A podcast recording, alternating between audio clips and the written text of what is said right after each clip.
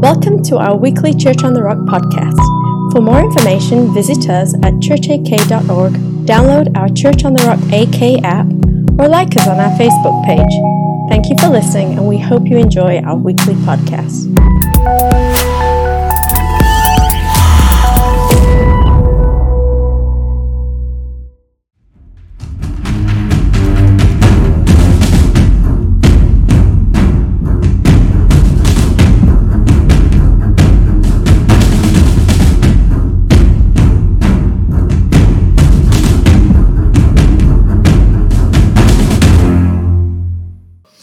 You ready? All right, then. I don't care if you're ready. We're a story today. Um, it's a story uh, that maybe is familiar to you. It's probably one of um, two or three stories, unfortunately, that the life of David is most associated with. And we're going to be looking at the story of David and Bathsheba. And um, I want to give this caveat on the front end here. For some of you in this room, if you have experienced um, unfaithfulness in marriage relationships, um, if you've experienced broken trust in those ways, um, I want you to know this. God's desire, his intention, is not just to bring up painful moments from the past. His interest is not in triggering you. His interest is that you would discover something about him in this process. So, whether you were the offender or whether you were offended, God has something to say through this narrative that I think is really, really important for us. And it's actually really hopeful. Now, I say that, and in the same turn, I have experienced some things over the past several years in relationship with people in ministry, dear friends of mine, people I deeply love, who have walked out this painful journey. And there are days when I find myself thinking, is there anyone left who will do the right thing over the long haul? Right? Uh, like it seems like growing up as a kid, there used to be a day. Maybe we didn't have as much social media, and that's why I didn't know about it. I don't know what the deal really is. I think people have always been people, but the, the reality is that it seems like in recent years, every other week there is some new catastrophe and moral failure in leadership. And I've told our team from time to time listen, I think if you just kept your nose clean and your head screwed on straight, that we would probably do great in the future just by not falling into some of the same traps. And there are days for myself that I find myself wondering, when's the other shoe going to drop? When's the next story going to come out? Anybody else feel that way? Okay, good. Then I'll just preach this sermon to me. Um, I think I'm really going to enjoy it a second time here um, today also. Uh, so it's a heavy topic uh, but God's got good intentions for you and I. The other thing want you to know is that failure isn't final, but its effects are far reaching. And that's what we're going to discover in the story of David and Bathsheba. Uh, my title today is The Devil's in the Details. If you got a Bible, I would encourage you to get it out. If you don't own a Bible, we have Bibles back there. You can take one, it's yours forever. If you have 10 of them at home already, please bring nine of them back. That'd be awesome, unless you're like going to your neighbors and handing them out or something. But um, they are there, they're for you. But I would encourage you, have a Bible out, be ready to read along because context matters when it comes to the biblical text. All right? And then if you got a pen and a notepad, be taking notes because you're going to retain a whole lot more. That's my free plug once again this week. All right, you ready now? We're going the wrong direction. Are you ready now? Yeah. Listen, I, I was at Men's Summit um, this weekend. Uh, man, we got a bunch of screwed up men. I was up every night till like 12:30 praying with people. It was just a hot mess. Um, and uh, but the, the thing is, the thing is, um, I need you to help me preach today. All right. So Mike Michaud, I know you're from, you know, you're a New Englander and you guys don't shout, but uh, amen every now and then, you know, would be great. Landon, anybody? Okay, thanks. All right, I heard that. I saw your lips move. I don't know if you said anything. Okay, here we go. 2 Samuel chapter 11, verse 1. We're going to spend the bulk of our time right here in 11 and 12 in 2 Samuel. The devil's in the details. Listen to the details. In the spring of the year, how many of you are so excited spring's coming? Just want to pause there for a moment and worship. Um, oh, also, it is spring right now, so there's that. Yep. In the spring of the year, when kings normally go out to war, David sent Joab and the Israelite army to fight the Ammonites. They destroyed the Ammonite army and laid siege to the city of Rabbah. However, David stayed behind in Jerusalem. There's a couple little details here that I want to pause and take a look at real quickly. The first one is this that the kings would normally go out to war with their people. It was important that the king was out there, that the leader was present with you, that he was part of what was going on. And on the one hand, if I was David, I would think, we've reached the place that I've wanted to arrive a place of affluence, a place of security. I've, I've raised up the right team. I've got the right people on the right seats on the bus, and I don't even need to go out to war anymore. I got Joab, and by the way, they're winning the battles without David there. And so, on the one hand, if I was a leader, I could think, man, that's a win. That's a success. I don't even have to be present in order for victory to be accomplished. Joab's got this. But David is supposed to be out there, and he isn't. He's made a decision in this moment to stay back because the power they have now, the affluence and the authority he has now, have actually afforded him the opportunity to not have to engage. Goes on,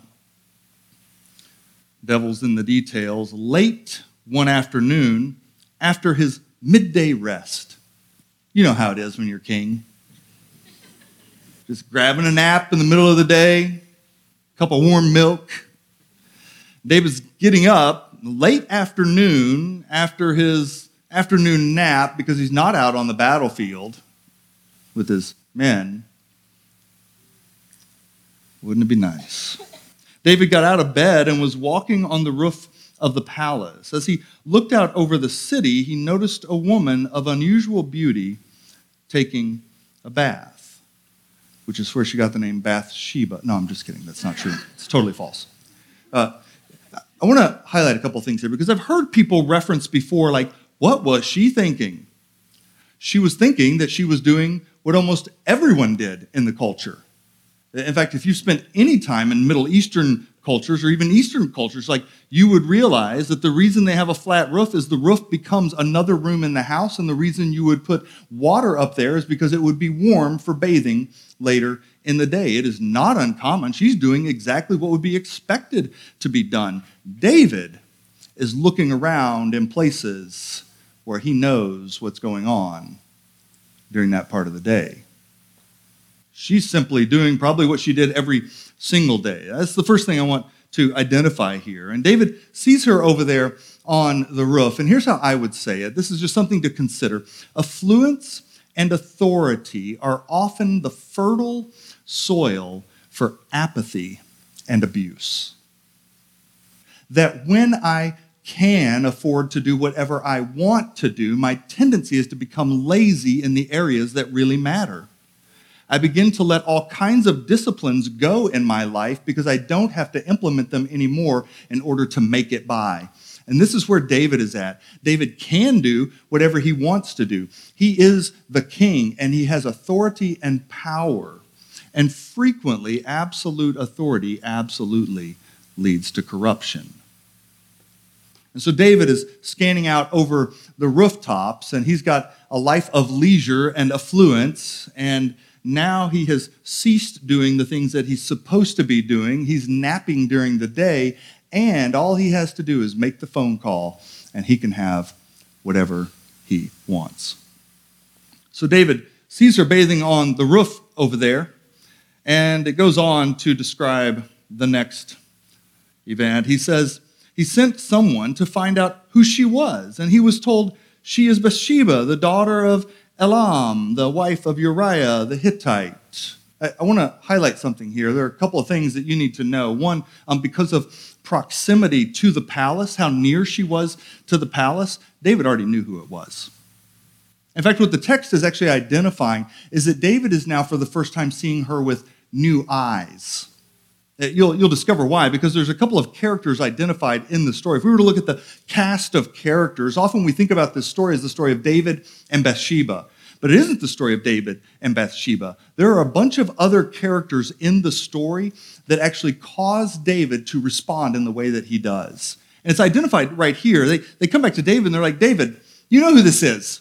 This is Bathsheba. She's the wife of Uriah the Hittite and, and the daughter of Elam. The, you know who these people are, David.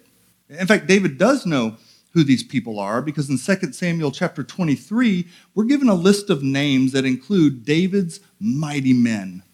These are men who were with David in the wilderness, fighting alongside of him, seeing victories won. These are the people David trusted more than anyone else on the planet, and they have been with him through thick and thin. Here's the list. Other members of David's 30 mighty men included Asahel, Joab's brother, Elam, son of Ahithophel of Gilo, and Uriah the Hittite. There were 37 in all.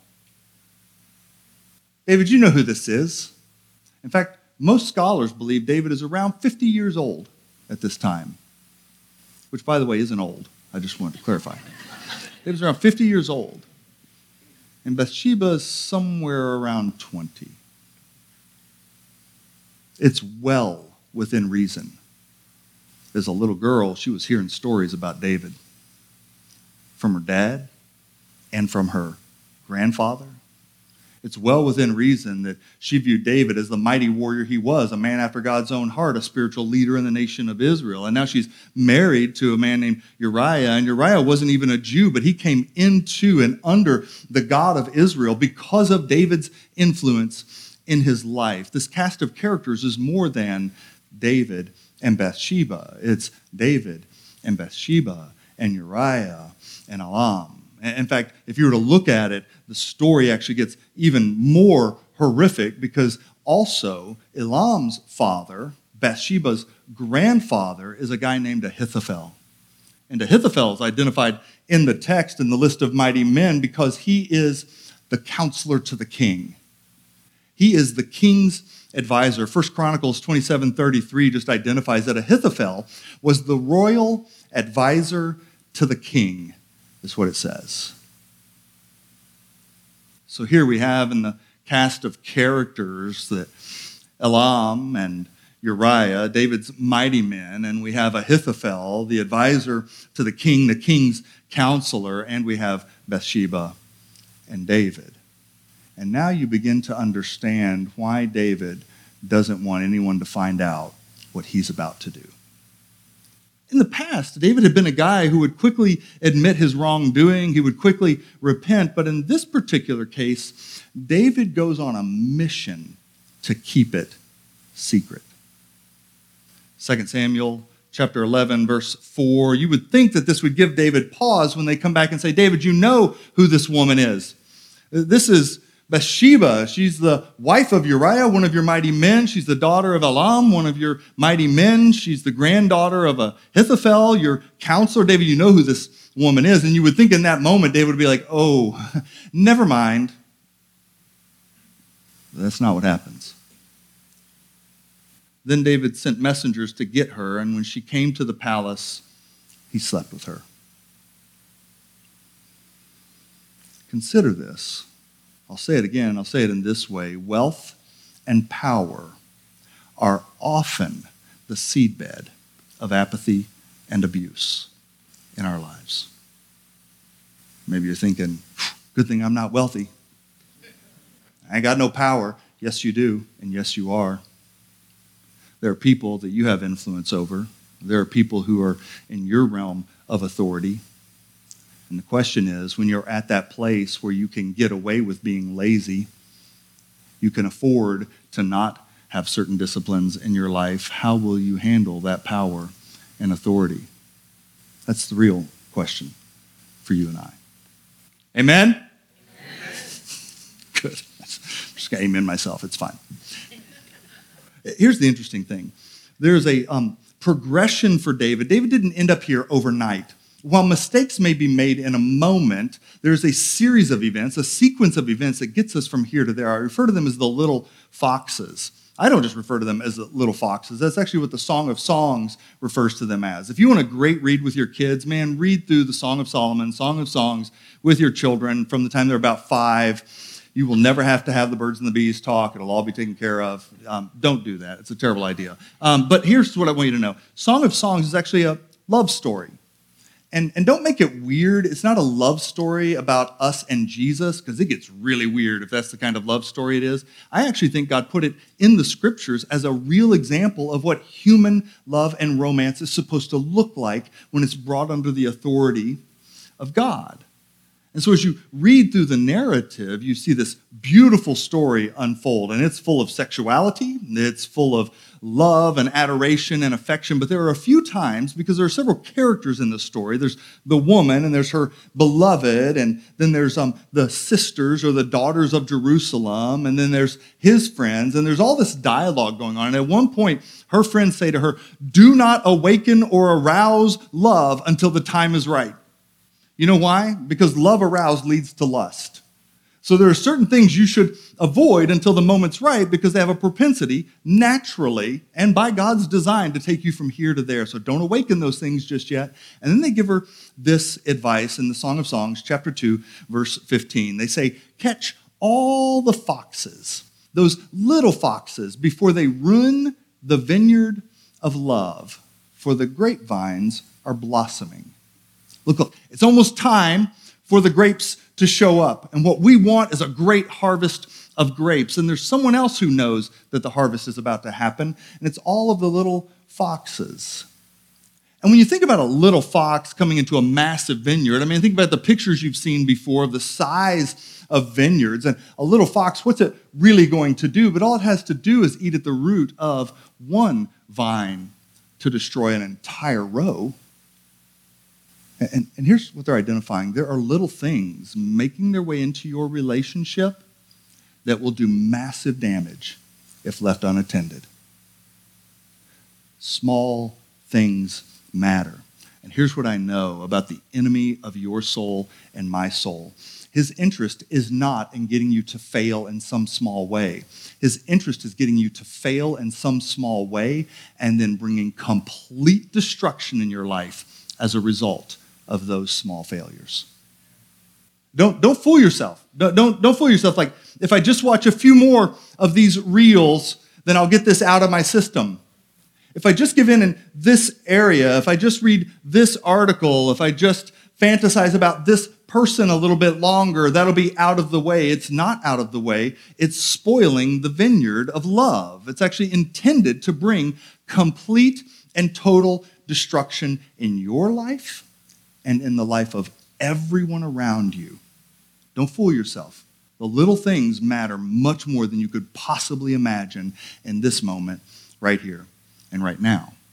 In fact, in Galatians chapter 6, verses 7 and 8, there's a passage that we don't really like all that much. Um, and I refer to it as the um, law of sowing and reaping or cause and effect. And here's what it says Do not be deceived.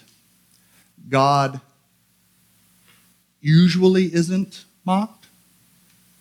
Most of the time, God is, do not be deceived, God is not mocked. For whatever one sows, that he will also reap.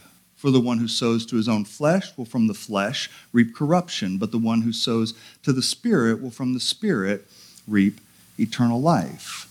There's a principle of sowing and reaping at work in our lives. It actually has very little to do with forgiveness or grace or mercy from God because all of those things are available, and yet the law of sowing and reaping will still be in effect. And it's crazy. You'll watch people who will sow in this field of destruction for years and years and years, and then want to reap over here in this field of spiritual blessing. And yet, you will reap from the field that you sow in. It, it's something I think we don't really like much. I don't know about you. I mean, I know I don't like it. Like, I, I, tend to think that if I could sow into the field of eating Krispy Kreme donuts every night and watching Netflix, that I could somehow reap from the field of being fit and you know winning the next Ironman competition. But it's most likely not going to happen. I will reap from the field that I'm sowing in. It's true in spiritual life. It's true in physical life. The law of cause and effect. Now, here's what happens um, David goes into cover up mode. In fact, he goes into extreme cover up mode. He figures um, if Bathsheba is pregnant, then maybe I could get Uriah to come back in enough time where it's not obvious. You know, they weren't doing ultrasounds or anything. And maybe if I could get Uriah to come back and do a little bit of R and R at home, that he and Bathsheba would get together, and you know, and and so, and then he would think that this child is his child, and so he sends to the military. He says, Joab, can you send Uriah the Hittite back? And Uriah comes back. He doesn't know why he's being called back, but when he gets back, David's like, No, go home and spend some quality time with your wife. And Uriah's like, No way. Like, my men are out on the battlefield right now. I mean, I know you're the king and all. You should be out there with us, but you can do what you want. But if I'm back here, I am not going to enjoy things that my men aren't able to enjoy right now. I will wait until you send me back out to the field. And he sleeps outside on the porch at his own house. Like, he's a man of high integrity, high character, which, by the way, he probably picked up and learned from David back in the day. And David does everything in his power to get Uriah to be a part of his plan. When it's obvious that that is not going to happen, he sends him back out to the battlefield and he tells Joab, Here's what I want you to do. When you're up at the front lines and the battle is raging, I want you to back away from Joab. And he effectively murders him with someone else's sword. Now, God loves David, and he's not going to let this slide. In fact, when someone confronts you in your life, you should be really grateful for it. If you have truth tellers in your life, you should be really grateful for them. Because being told the truth is one of the most important things for you and I.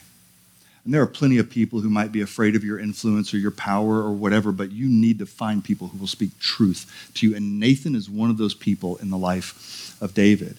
And so Nathan shows up at the palace. David, we need to chat. And David's like, that's perfect. Um, I'm getting ready to take a nap. And so, so Nathan's like, well, let me tell you a bedtime story. Here's your milk. Snuggle all in. I got a story for you, David. And here's the story he tells David. He says, David, there are two men, a rich man and a poor man, a man with power and a man without power. And the rich man has lots and lots of sheep and cattle and all kinds of things. And the poor man only has one little lamb that he has raised from birth. It's like part of the family. I mean, the story's a little bit weird. Like the lamb eats off of the guy's plate and drinks out of his cup. I mean, like, but he's just saying his children love it. It's part of the family in this man's household. The rich man has lots of sheep and lots of cattle. And one day, a bunch of friends show up at the rich man's house and they want to have dinner. And instead of killing one of his sheep for dinner, he goes and takes the poor man's one lamb and kills it. And of course, David is a man who's after God's own heart. He knows what justice is and he knows what injustice is. And so David is like, let me at him. Like, that is so wrong on so many levels. Why would you go and take something so precious to someone else when you have everything? And Nathan says to David, You're that man. Ooh. And Nathan said to David, You are that man. The Lord God of Israel says, I anointed you king of Israel and saved you from the power of Saul. I gave you your master's house and his wives and kingdoms and Israel and Judah. And if that had not been enough, I would have given you much, much more. Why then have you despised the word of the Lord and done this horrible deed? For you have murdered Uriah the Hittite with the sword of the Ammonites and stolen his wife. From this time on, your family will live by the sword because you have despised me by taking Uriah's wife to be your own. This is what the Lord says. Because of what you have done, I will cause your own household to rebel against you. I will give your wives to another man before your very eyes. You did it secretly, but I will make this happen to you openly in the sight of all of Israel. I've often wondered if I could see the future fruit of my sinful actions, would I alter my current course? What if you could see the outcomes of these seemingly small indiscretions now or these catastrophic things? What if you could see the future outcomes? Would it alter your course at all? And I would love to think that it would, and yet the reality is I actually can see them. I can see them in the life of David. I can see them in the life of Noah. I could see them in the lives of numbers of people listed in the scriptures. It might not be the exact same details, but it's the exact same story over and over and over and over and over, and you get the idea again. I can see the future fruit of my current actions. And the question is will we allow it to alter our course? David, if he had any idea, if he had been able to wrap his head around the actual outcomes, I think he never would have made the decision he made. In fact, it's exactly what he says. He would never have made the decision. Now, here's what happens. Then David confessed to Nathan, I have sinned against the Lord. I know you're probably thinking, like, David, you sinned against a whole bunch of people. But when it comes to the issue of sin, you actually only sin against God. We offend one another, we wound one another, but God is the only perfect and sovereign being in all of the universe. He is the only faultless being. He's the only one who can give the law, and it's His law, it's His direction that we actually break. And David recognizes, I've sinned against God. That's my real offense. That's what I've done. And Nathan replied, Duh. No. Nathan replied, Yes, but the Lord has forgiven you and you won't die for this sin. Wait, that was on the table? Like, it was within the realm of possibility. It's what Nathan identifies here that God was going to kill David for this sin.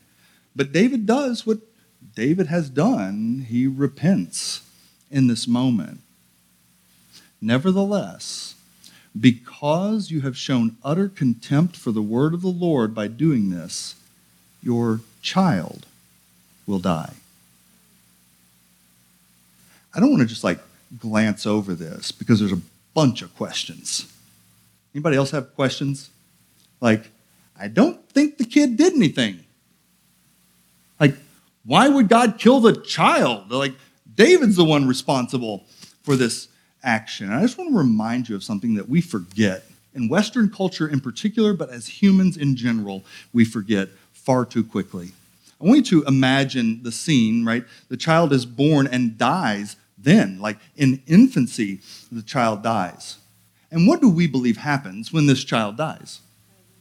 It's in eternity with the sovereign God of all the universe. And so imagine you're in paradise in an instant, and there ain't nobody up there who's saying, Man, I feel so gypped on not getting to live on that ball of dirt with all the chaos and the corruption for 75 years right? From God's vantage point and from the child's vantage point, this instant in that moment is ushered into eternity and paradise, right? It, it, we get wrapped around the axle about the wrong things. You know who's suffering the consequences?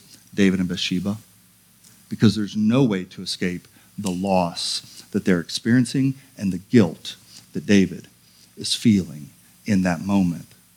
But that child, see ya right? It's important to understand because we often place a premium on this brief breath and blink that we have on this planet. And this is not what you were created for. You were created for eternity with God. All right. I want to skip the hard parts. Here's what I've discovered, though, and this is a real challenge for us repentance does not always eliminate consequence. We would love for it to.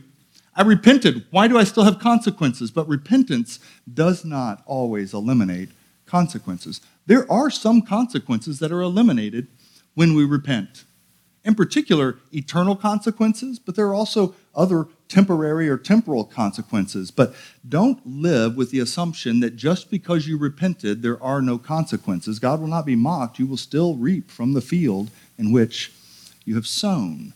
And if David had seen this graph I'm about to show you, this image I'm about to show you, I can guarantee you that he would have never headed down the road that he did. In fact, as a result of David's sin, not only will this child die, but his own son Amnon will rape his daughter Tamar. And the scriptures identify it's one chapter later, but he's like, Dad did that. I have power. I can do this. I am in charge. I have affluence and I have authority, and I'm going to abuse my power. I watched my dad abuse his power, and so Amnon will rape Tamar. And Absalom, David's other son, will be furious about this, more specifically, furious that his father did nothing about it, probably in part because of David's own guilt and his own shame. And so Absalom will then kill Amnon, and now David has lost two sons, and a daughter has been raped. And once Absalom kills Amnon, now Absalom is on the run, and Absalom and David's relationship is never fully repaired, and Absalom will ultimately rebel against his father and steal the throne and the kingdom from him for a season. And ultimately, David will lose three sons and have a daughter raped as a result of that sin in his life. Had he known all of that, he would never have made the decision. But here's the problem you don't know all of the impacts of your decisions either. That's why God invites you to trust Him because sin always gives birth to death in our lives. And the little things matter more than you could possibly imagine right now. Told you it's heavy, huh? Which brings me to trust and trust fall. I think David would have loved to have had trust rebuilt with his sons. In fact, David's repentance is recorded for us in Psalm 51. It's a beautiful psalm. In fact, if you were to look in your Bible, Psalm 51, the header says, For the choir director, a psalm of David regarding the time Nathan the prophet came to him after David had committed adultery with Bathsheba. And his prayer is this Have mercy on me, O God, because of your unfailing love. Because of your great compassion, blot out my stain of my sins. Wash me clean from my guilt. Purify me from my sin. For I recognize that my rebellion, it haunts me day and night. Against you and you alone have I sinned. I have done what is evil in your sight. Verse 7 Purify me from my sins, and I will be clean. Wash me, and I will be whiter than snow. Oh, give me back the joy again you have broken me. Now let me rejoice. Don't keep looking at my sins. Remove the stain of my guilt. Create in me a clean heart, O God. Renew a loyal spirit in me. I mean, David's repentance is authentic and it's genuine. And yet, here's what I have discovered over the years that repentance repentance is always met with the grace and the mercy of God. It's always met with the grace and the mercy of God. The moment you or I turn our affection and our attention, that we declare our repentance towards the Lord, the Lord immediately lets you know, I got you. Genuine repentance is always met with the mercy of God, but repentance alone does not rebuild trust. Did you hear me? Repentance alone does not rebuild trust when it has been broken. Years ago, I was talking with my father in law, and he was describing how trust is built. Because trust is built, not given. Granted, you and I could choose to trust one another. In fact, often you do that when you attend a church, right? You, you may not know the person who's preaching or pastoring all that well, but you're making a choice to trust them. But the reality is that the trust that matters will actually be built over time. It's the only way you build trust is faithfulness over time. That's how real trust is built in relationships. And he described trust in this way. He's like, trust is a gift I give you. I give you the ability to trust me through my faithfulness over time. And each time I give you a reason to trust me, it's like I put a jelly bean in your pocket. I'm going to drop a jelly bean in, um, another jelly bean in, and eventually your pocket is full of jelly beans. You're, you're full of trust. And what that means is that sometimes you could question like what was really going on? What were you doing? And i'm going to tell you what was going on and what i was doing. And i might spend a little bit of that trust capital in order for you to say okay i believe you because of faithfulness over time i can trust you. But in an event like what happens with david or an unfaithfulness in a relationship or moral failure in leadership what happens in that moment is i have effectively pushed the person over and knocked all the jelly beans out of their pocket. And what i want is to repent and then you pick them all up and put them back in your pocket but that's not how trust works what I have to do is the same thing I did before. By faithfulness over time, I have to rebuild trust with you. Trust is actually the gift I give you the ability to trust me. And people get frustrated. Well, I repented. God's forgiven me. He trusts me. Actually, you don't know if he trusts you or not. He knows what the decisions you're going to make in the future. God doesn't have to have blind faith or blind trust. He knows all things. But in relationships, you only build trust in one way faithfulness over time, and you only regain real trust in one way faithfulness over time. And if you don't want to put in the time and the faithfulness, then do not expect to be trusted.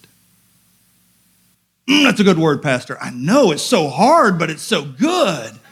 Like it resonates, right? And here's the other thing because I've had this in relationships before where I feel like I've been trying to put jelly beans in the pocket, jelly beans in the pocket. I'm like dumping jelly beans in the pocket.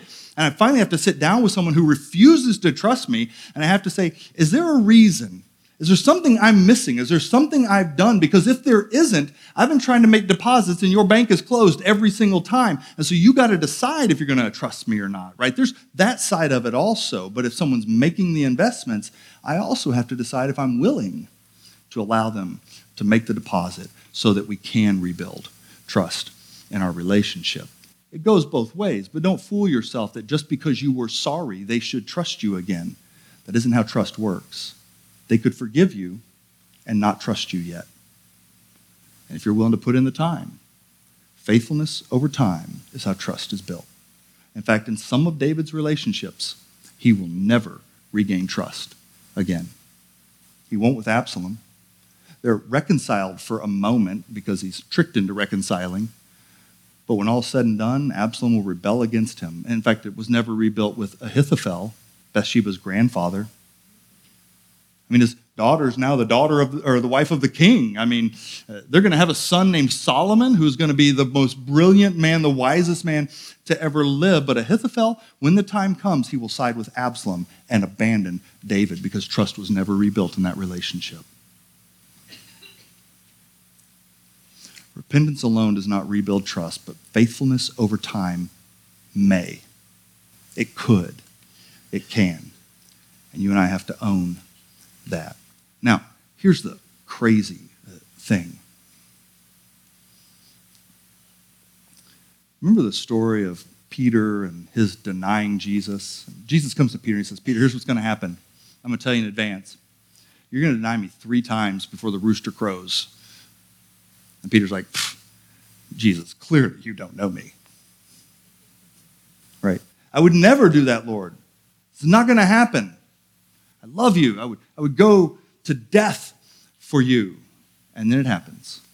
And Peter is just like, it just it hits him like a ton of bricks in that moment. Like, nope, I did it. And Peter doesn't know what to do. He just knows he's not worthy to be serving the Lord anymore because of what he's done. And so he and a group of his fishing buddies get together and like, well, we know how to fish. Let's go do that. Just to be clear, the same thing happens when Jesus meets them the first time. They actually don't know how to fish all that well, apparently, because they're catching no fish. And this guy's standing on the beach and, and he says, Put the net on the other side, put the net on the other side, and they catch a bunch of fish. Apparently, the only time they can catch fish is when Jesus is there performing miracles. That's how bad a fisherman they were. But in that moment, Peter's like, that's Jesus on the beach. And impulsive Peter, right? There's some reconciliation that needs to happen between him and Jesus. And he just dives in the water. My guess is that they probably got to the shore around the same time, but you know, Peter's like, but I jumped in the water, you know. But he wants to get there before everyone else because the resurrected Lord is there and he needs to talk to Jesus because he's he's done wrong.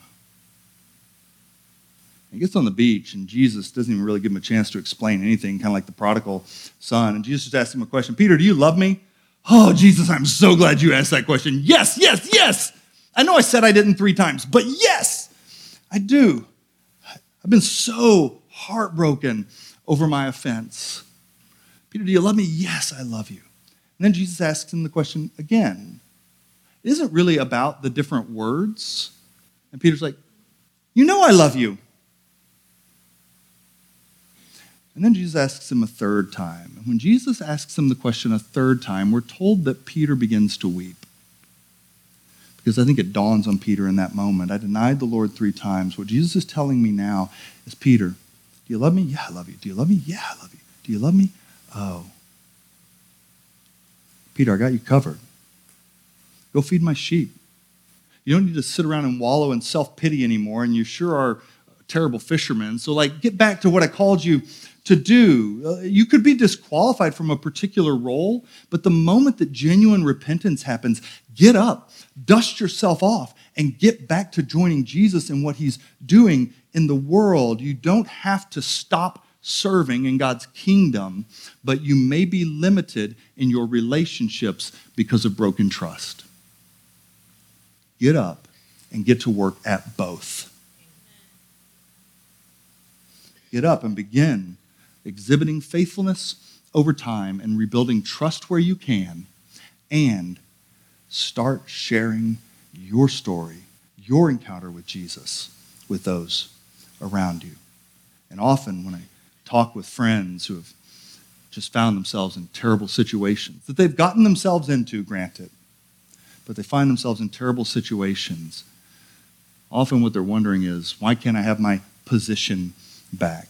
Well, because that position requires trust, and trust is only built through faithfulness over time. But positionally with your father, go feed his sheep. Get back to work.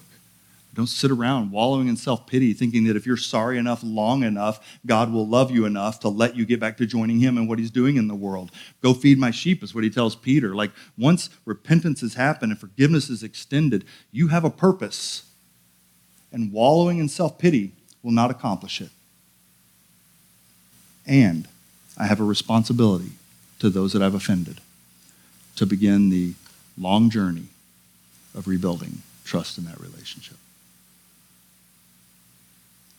You stand with me?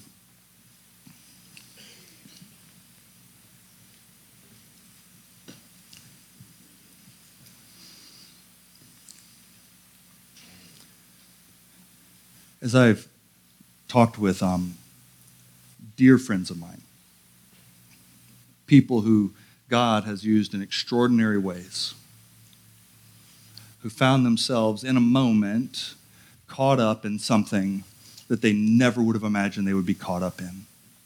I, I have a lot of friends who I think are a lot like David. They repent quickly. They love Jesus. They're going to run after God with all they have and have found themselves in situations where they have failed miserably. And I'll tell you exactly what they would say to you. I'll tell you what they've told me. That I believed for years there was a chasm between my fantasy life and real life. I believed I was managing these little foxes in my life. I believed I was managing these things in my life relationally with other people, these relationships. And what I discovered over time is that there was no chasm at all between my fantasy life the little foxes and my real life. And when the moment presented itself, I had already been set up for seduction. And it was a step, not a leap. And what I know for certain is that's true of you, and it's true of me. And there are things that are being entertained in this room, relationships that are being entertained in this room, behavior that is corruption and deception that's being entertained in this room. And today, the Holy Spirit is giving you warning. It is not a small thing. And your enemy's goal is your total destruction. That small indiscretion, don't pretend that it's small, because by pretending that it's small, you will allow it to grow. And he wants to set you on a course where the fruit that you harvest will be from the field of the Spirit and not the flesh. So I'm going to invite our prayer ministry teams to come. They're going to be available on both sides. I'm going to close with a word of prayer, and you're going to be dismissed after that. But my prayer is this for you and for me, because sometimes I need the Lord to show me. I'm just like looking out over the vineyard, and I'm not even looking down the rows to see what's running down them. And sometimes I just need the Lord to show me what's in my own heart, right? But often for most of us, it's like, oh no, I found 15 foxes already. And the question is, will you allow them to be destroyed so that you could flourish and your relationships could live?